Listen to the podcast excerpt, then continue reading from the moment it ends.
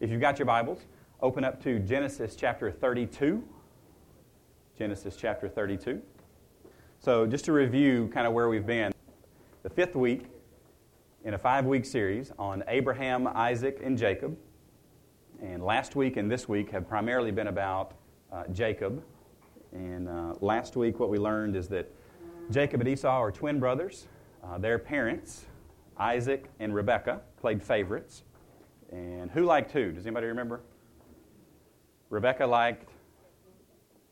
Yeah, Rebecca liked Isaac. Yeah, she married him. Um, but which one of the kids? Yes, she liked Jacob best, and Isaac liked Esau.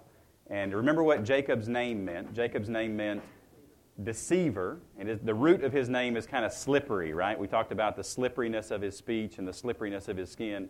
And Esau's name is kind of the exact opposite. His name means hairy. Yeah, he came out all red and hairy like a garment, which is still one of the weirdest statements in all of Scripture, but it's there, so we'll run with it. And uh, Jacob deceives Esau, he deceives Isaac, he's deceiving lots of people. Rebecca's in on this. They get the blessing and the birthright to Jacob, and then Jacob leaves town, and Esau says, I'm gonna kill him. As soon as daddy dies, I'm gonna kill him. So we come to the point in the story here uh, in Genesis 32. Now, we left off last week in Genesis 28, and Genesis 29, 30, and 31. So Jacob goes to his uncle's house, Laban, and uh, in 29, 30, and 31, he gets married twice, has kids with four different women, and gets filthy rich. So we're going to skip those chapters, right? And we come to Genesis 32, and now, lo and behold, Jacob's got it in his mind we're going to go reconcile with Esau. We're going to go find Esau and see where this thing goes. Okay, so that's where we're at. Now, he hasn't seen Esau in at least 20 years. And the last thing that he hears about Esau is from his mama. And his mama tells him one day he will forget. One day he will forget that you deceived him and everything will be okay. And last week I actually joked about that and said, seriously? I mean, like he's going to forget this? So this lesson is about reconciliation. True reconciliation requires change, if you've got your hand out there. True reconciliation requires change. And we're going to watch the change in Jacob this week. It's pretty interesting to see. So, Genesis 32. So, Jacob went on his way, and the angels of God met him. Now, there are places in Scripture where there are just kind of random comments, and you go, What? What was that for? The angels of God met him. I have no idea why the angels of God showed up here. I read all kinds of commentaries, and the, every commentary I read had a slightly different perspective, which generally tells me they're guessing. Okay? So the angels of God met him. Why did the angels come? Probably because God told them to come. And we'll leave it at that. So the angels of God met him, and when Jacob saw them, the angels, he said, This is God's camp. And he called that place of that name Machanaim, which means two camps. So Jacob's got this camp. He's very rich, lots of cattle, lots of sorry, women and kids, and just he's very rich. And God's got this camp. So there's a place of two camps. Verse 3. Then Jacob sent messengers before him to Esau his brother in the land of Seir, the country of Edom. Now, do you remember the blessing, the, I'm going to put, air quotes, the blessing that Isaac gave Esau last week? Remember we read the blessing and everybody was kind of like, that was a blessing? Really? It wasn't really that great of a blessing. Because he said, by your sword you shall live. So you're going to have to kill things to live. All right? So what Esau's family does, Esau and his family, they go into this land of Seir. And they drive out the people there. We learn about this in Deuteronomy chapter 2. They drive out the people there and they kill all these people and they take over the land. So, by the sword, they lived. So we see that already, three verses into this chapter, both of Isaac's blessings have come to pass. Jacob is incredibly wealthy, and Esau has already lived by the sword. So both of these things have happened. So, verse 4. And he commanded them, Jacob commanded them, saying, Speak thus to my lord Esau. Thus your servant. Ooh, okay. Pay attention there. Thus your servant, Jacob says, I have dwelt with Laban, and lived there until now. I have oxen and donkeys and flocks and male and female servants, and have sent to tell my Lord, you, that I may find favor in your sight. So Jacob's doing several different things right here. Number one, he's telling me that he's coming in peace. He's coming in peace because the last time they met, there was not peace. There was a rift between these two. He's coming in peace. He's, he's telling him that I've got money galore. I'm not coming to take anything else from you. Right? Because every interaction in the Bible up to this point between Jacob and Esau, Esau has lost something. Right? So it'd be good just to kind of say, I'm not taking anything this time. All right? And the third thing he says, he says, I'm your servant. So why would he say that? Why would he say, I'm your servant? So for those of you that are new to my Sunday school class, when I reach for my cup, this is the time where you respond. He's being humble, absolutely. Have we seen this in Jacob yet? No, we have seen the exact opposite, right? We have seen deceit and treachery and stealthily moving around, right? And he's, he's coming over here and he's whispering with his mama. He's coming over here and he's tricking Isaac. And he, right? We haven't seen humility out of Jacob yet, which that's kind of cool. Now, where's he been for 20 years? Living with his father in law. Perhaps those two concepts are linked. I don't know. Verse 6. Then the messenger, that was a joke, by the way. Then the messengers returned to Jacob, saying, We came to your brother Esau, and he is also coming to meet you. Yeah, all right, this is fantastic, right? And the only problem with this verse is there's a comma there and not a period. And after the comma, it says, and he's got 400 men with him. 400, you say? Hmm, okay. Hmm. Everybody's familiar with Hamlet, right? The Shakespearean play. And you all have probably heard the line, to be or not to be. That is the question. Well, about 20 lines later in Hamlet, there's another little phrase that says, Thus conscience does make cowards of us all. Because we know when we've messed up, and we know when the environment is such that, yeah, karma's about to happen right here. Yes, your Sunday school teacher just said karma. It's okay, right? We'll cover that in the New Testament, all right? So Jacob was greatly afraid and distressed. Now, this word for distressed is a really cool word. Can I put that there? You won't like steal it or play games with it? Okay, cool. Because there's some cool games on there. I mean, it's okay. So this word for distressed, um, Lynn, can you help me out? Mike, can you help me out? Uh, Jason, can you help me out? Help me out. Come on, Barry. There we go. Oh, okay. All right, so this word, I need more. I need, come on, come on, come on. All right, so this word for distressed. How many of you are claustrophobic? You do not like small spaces. This word for distressed is very, you know, getting closer, closer. Like surround me. Surround, there we go. See, Barry's got the, well, don't get, no, let's not get. Even if she wasn't, I wouldn't be comfortable with it, but she's right over there, okay? Closer, closer, closer. So, this word for distressed is crushed. It is crippling because of my environment. And, and how many of you are like, when you get in a really tight space, you're like, okay, I, I need to, no, no, no, no. I push, like, no, come on, come on, come on, come on, come on, come on. Thank you guys, appreciate that. Right? Because you don't like this, it's too tight, I cannot be here. Uh, one of my summer jobs when I was in high school, I worked for a water utility. And we would repair water lines when they would break. Uh, and oftentimes, it, now, repairing water lines is not a nice, neat um, Excel spreadsheet kind of thing to do. Right? So uh, you jump in a hole, you, you kill the mains on either side so the water stops. You jump in a hole, you dig the hole out, you get all the water out, and then you start repairing. And you don't want to dig a bigger hole than you absolutely have to because you have to fix it all the ground when you're done. So you dig as small a hole as possible. So you're in the hole, and the hole's like five or six feet deep. And you've dug down a couple feet below the pipe so you can stand up and work on it at kind of hip level. And you look up, and there's nothing but there's nothing but uh, ground all around you. And every once in a while, one of your buddies, one of your buddies will like step on the edge of the hole and look down, and you see the, the crumbles of the, the dirt coming down the side of the hole. And this is how I breathed the, the entire time I was in a hole. Because I did not enjoy being in the hole. It was not cool. And that's what this word is. This word is he was crippled by fear. I Kind of forgot where I put it. I feel better now. There we go. Technology, there we go. All is good and right with the world. So he's crippled by fear. So what does Jacob do? So he divided the people that were with him and the flocks and the herds and the camels into two groups. And he said, if Esau comes to the one company and attacks it, then the other company will escape. Okay. All right. Maybe, sort of. So his knee jerk reaction is use his own wisdom. Right? Now, what did God tell him in Genesis 28? God told him, I will. Okay. Almost anything works here because God went on for like a whole paragraph. All right? God said, I will bless you, and I will keep you, and I will protect you, and I will guard you, and I will make sure you get to where you're supposed to go.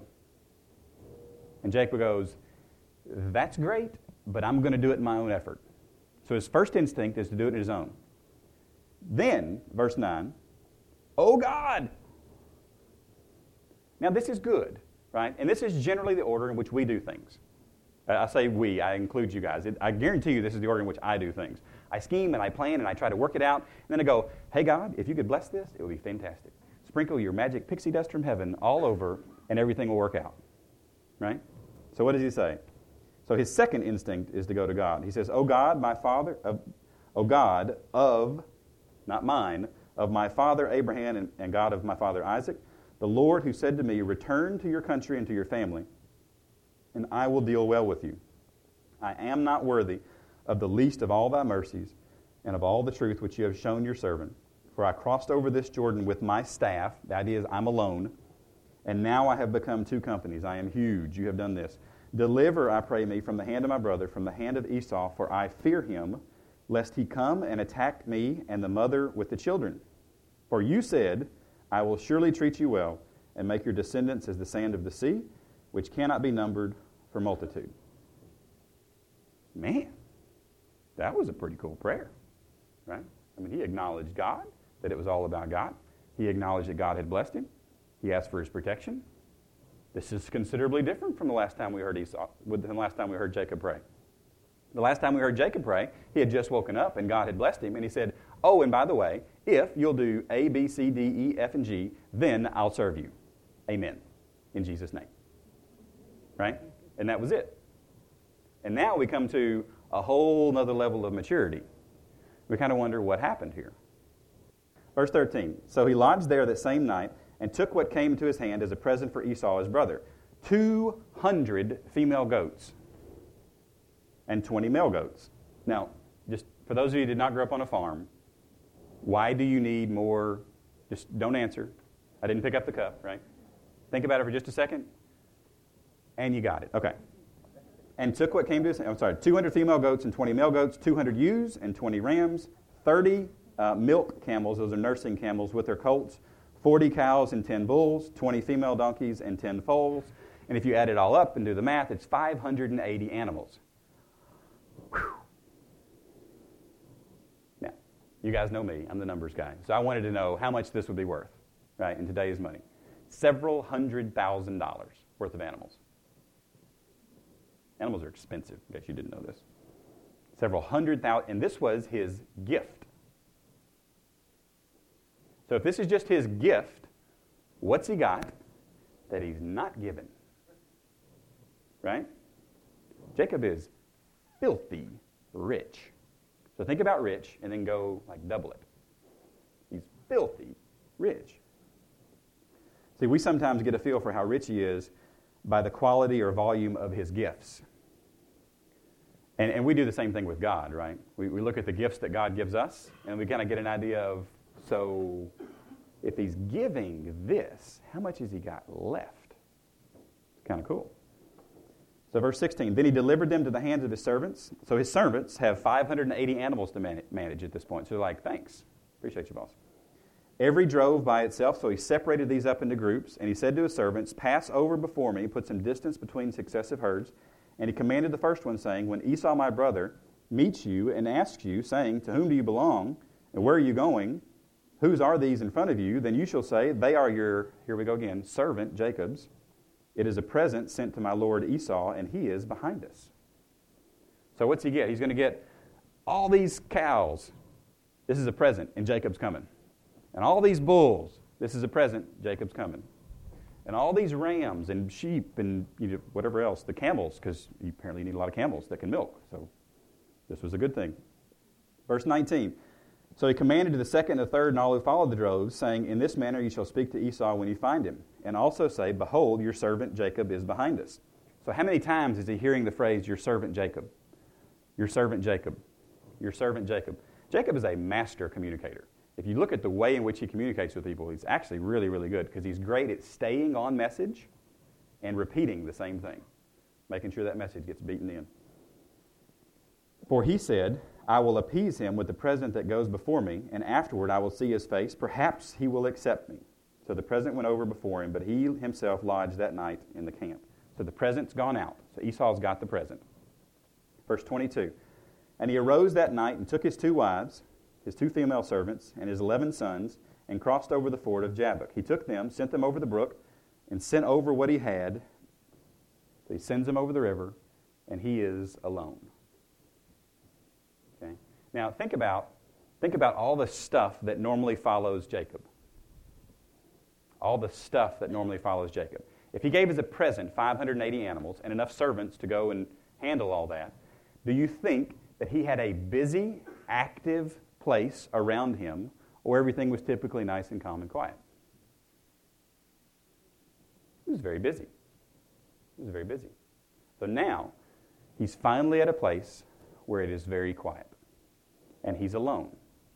And how many of you have ever experienced God showing up when it's quiet and you're alone because he can finally get your attention in that spot? Right? And this is what happens. This is what happens. So don't miss the psychology of this that's happening here. Verse 24 Then Jacob was left, alone, and then the, one of the weirdest phrases in all the Bible, and a man wrestled with him until the breaking of the day. I'm sorry. Let's read that again. Jacob was left alone, alone, circle it in and a man wrestled with him until the breaking of the day.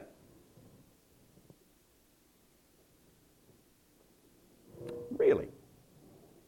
Did you think that a wrestling match was going to break out in the middle of Genesis chapter 32? How many of you saw that coming? No, you didn't see it coming, did you? Now, how many of you have a New King James Bible in front of you? Stuart? What's different about that word man in verse 24? It's got a capital M on it. Stuart, in your theological mastery of the Bible, I want your perspective on this. Why do you think that word is capitalized? Yeah, this is a pre manifestation of Jesus Christ. And you're like, Jesus, really? In the Old Testament? Yes, Jesus in the Old Testament. He's there too. Now, does it say that Jacob wrestled with this man? What does it say, Amy? This man wrestled with him. It's a big, big difference. Jacob did not pick this fight. The college that I went to when I was a freshman, uh, we had chapel every single day. And we would have speakers come from all around the world and speak. And there was a man that came and spoke to us, and he was from Africa. And I don't know what language he spoke in Africa, um, but he did not speak English very well at all. And if you've ever listened to someone speak a language that is not their first language, they are very careful and very specific with every word that they say because it is an effort to get every word out. And he said this phrase, I bet, a hundred times in this chapel. He said, God will wrestle with you where your faith is not in harmony with his wise and holy will. Think about that. God will wrestle with you where your faith is not in harmony with his wise and holy will. Because Jacob still wanted to do it on his own. So God comes to him here. So what happens next? Verse 25. Now, when he, this is Jesus, saw that he, Jesus, did not prevail against him, Jacob, did you see that coming? So it's kind of this struggle, right? Nobody's really winning here at this point. He touched the socket of his hip, and his hip was out of joint. Now we have a uh, NCAA Division One wrestling champion in the room with us today. How many of y'all knew that?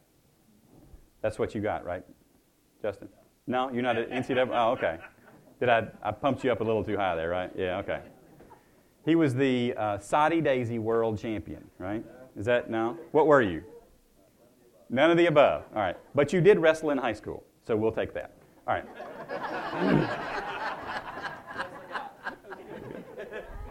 I love you, man. Now, so when, so in wrestling, and I told Justin these would be easy questions, and I hope they are. So we'll see how much he knows about wrestling. The answer is not Jesus. Okay. In wrestling, what is the mo- what is one of the most important parts of your body? Your feet. Good. What's another important part of your body? Gee whiz. I'm teeing it up here for him, and he's not swinging at all. No, I'm going for your hips. have you ever, have, were you ever wrestling and your hip came out of joint? No. What would happen if your hip came out of joint while you were wrestling? Squeal like a pig. Why? Because it would hurt like, yes, right? It would hurt like crazy. Would you be able to continue to be aggressive if your hip came out of joint? Now, most of you know that I'm a big MMA fan. I wore my MMA shirt today. This is Mask. He's one of the Tap Out crew. Not like the godliest guy in the world, okay? Um, but it does make a point. I watch a lot of MMA, and when somebody starts to get beat, MMA is mixed martial arts. This is physical strikes, this kind of thing. When somebody starts to get beat badly, one of the things that they typically do is the guy that's getting beat will just hold on to the other guy, right? Because I've got nothing left. I can't be aggressive. Sorry, I hope you're okay with that. Yeah, cool. right? Abby's like, What are you doing, Jim? He will just hold on to the other guy because that's all I've got left. He's taking his hips out, so one of his hips is out of joint. He can't be aggressive anymore. So what does Jacob do? Jacob holds on. As he wrestled with him, and he said, Jesus said, Let me go, for the day breaks. Let me go. He's holding on. But Jacob said, I will not let you go unless you bless me. Again, we go back to this Jacob's going to get a blessing out of every encounter his entire life. He is, at some point when he was very, very little, somebody communicated to him, the blessing is everything. And I bet it was his, his mama. Right. It actually comes back to help him here. Now, I will not go unless you bless me. So he said to Jacob, What is your name? Now, in the, in the New Testament, when we read stories about Jesus, what is Jesus constantly doing? He's constantly asking questions. When somebody would ask Jesus a question, what would he generally do? Ask another question. He's like, just answer something here, right? So Jesus said to him, What is your name? And he said, Jacob. Now, what does Jacob's name mean? Deceiver. Jacob had to acknowledge who he really was. And this is a big deal. Because it, he's not going to he's not going to prevail. He's not going to get out of this until he confesses the reality of his own nature.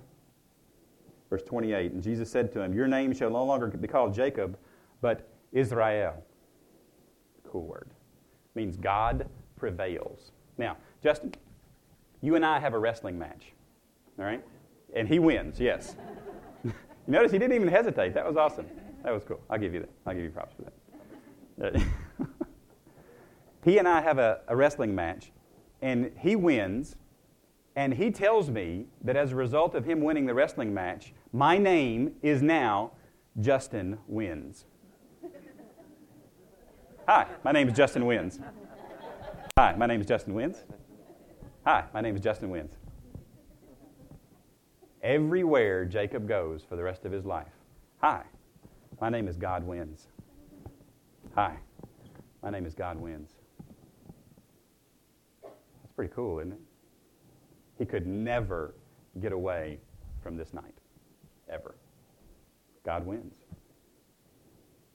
That's an awesome awesome thing. He reminds him through his name.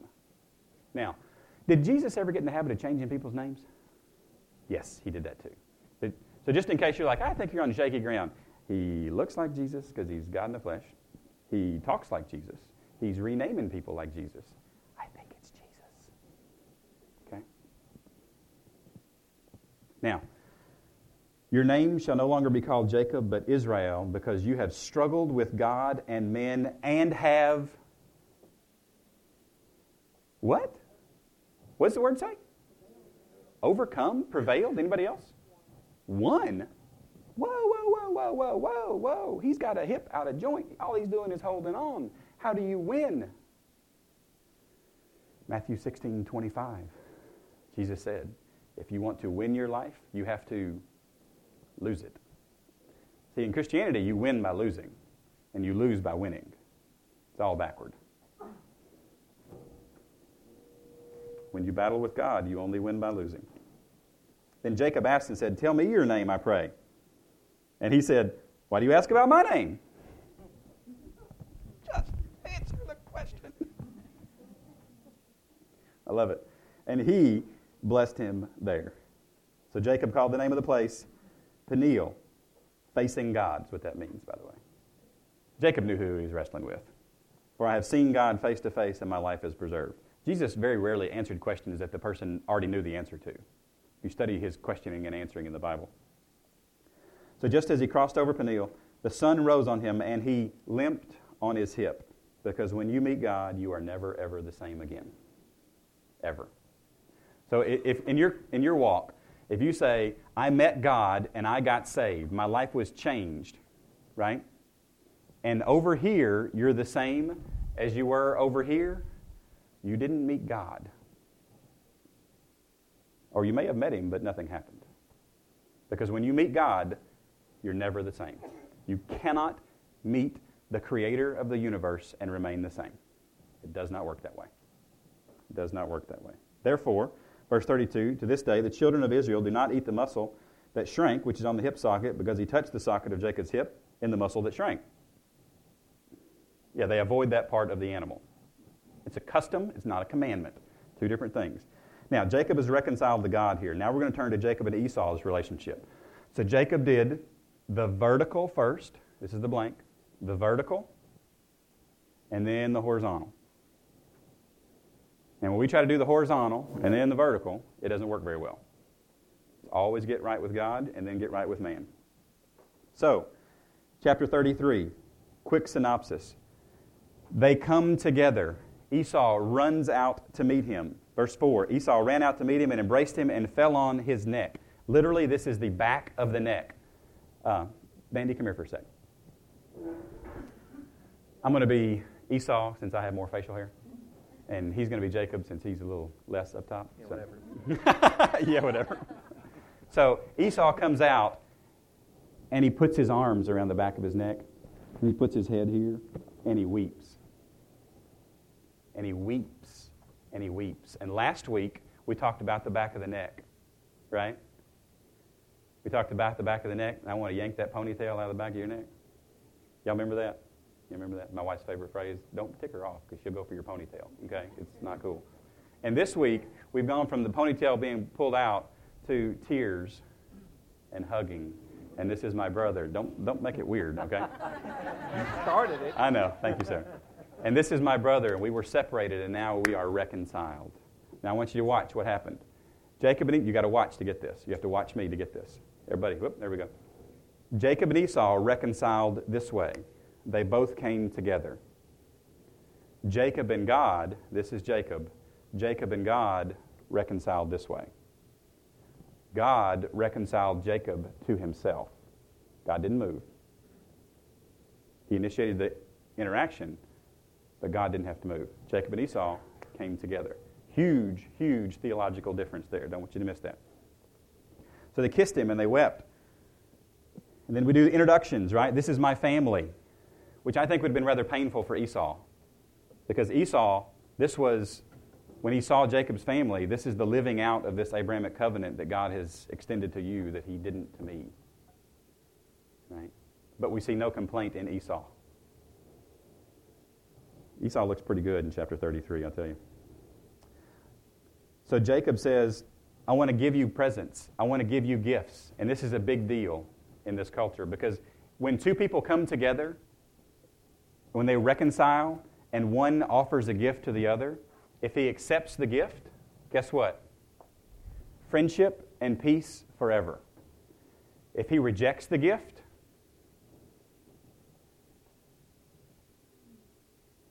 enmity forever. This is a big deal, whether Esau accepted the gift or not. And Esau says, I have enough. A better way to translate that word is, I have much. I have much. Keep what you have for yourself. And Jacob says, No, no, no, no, no, no. This is big. We have to, we have to get this done. If I have found favor in your sight, verse 10, receive my present from my hand, because I have seen your face as, as though I have seen the face of God, and you were pleased with me. Please take my blessing that is brought to you, all this stuff, because God has dealt graciously with me, and I have enough. Again, a really bad translation. Everything is the blank there. Two different Hebrew words. Esau says, I have much. Jacob says, I have everything. Now, why does he have everything? Because he just met God. Right? You, can't, you can have much without God, but you can't have everything without God. So we urged him, and he took it. Peace forever. Peace forever. So we're going to skip down. They talk back and forth, and they walk around a little bit, and they talk some more. Um, skip all the way down to verse 20. This is talking about Jacob. Then Jacob erect, erected an altar there. He's traveled to Shechem and called it El Elohe Israel, the mighty God of Israel. And this, right here, folks, is the very first time that we have proof that it is not only the God of Abraham and Isaac, but now it is the God of Jacob. This is where it becomes the God of Abraham and Isaac and Jacob. Huge, huge deal. He's built the altar, he sacrifices here. So, what does all that mean? Well, a couple things. Uh, God will wrestle with us where our faith is not in harmony with His wise and holy will. And if you have ever been wrestled with by God, you get this and you're just like, yep, been there. Got it. Don't like that t shirt? Right? Want another one? Second thing, uh, God can restore impossible to restore relationships. 20 years of I will kill you when daddy dies. Boom. From foes to friends, just like that. So, so what do I do with that personally? Uh, number one, ask God to change me first. Because a lot of times, I'll, I'll just confess here, my prayer is God, will you just make them nice? Will you just fix this somehow? You know, Jacob prayed to God to restore this relationship. You remember that back in chapter 32? And God did it by changing Jacob. He changed Jacob. And I think Esau saw something different in Jacob. Maybe God was working in Esau's life too, but ask God to change me first. Number two, ask God to change the situation second. Right? I'm not talking about Jersey Shore, right? The situation. The situation, whatever the environment, right? Sorry, it's bad. It's an awful way to transition into prayer requests, but that's where we are.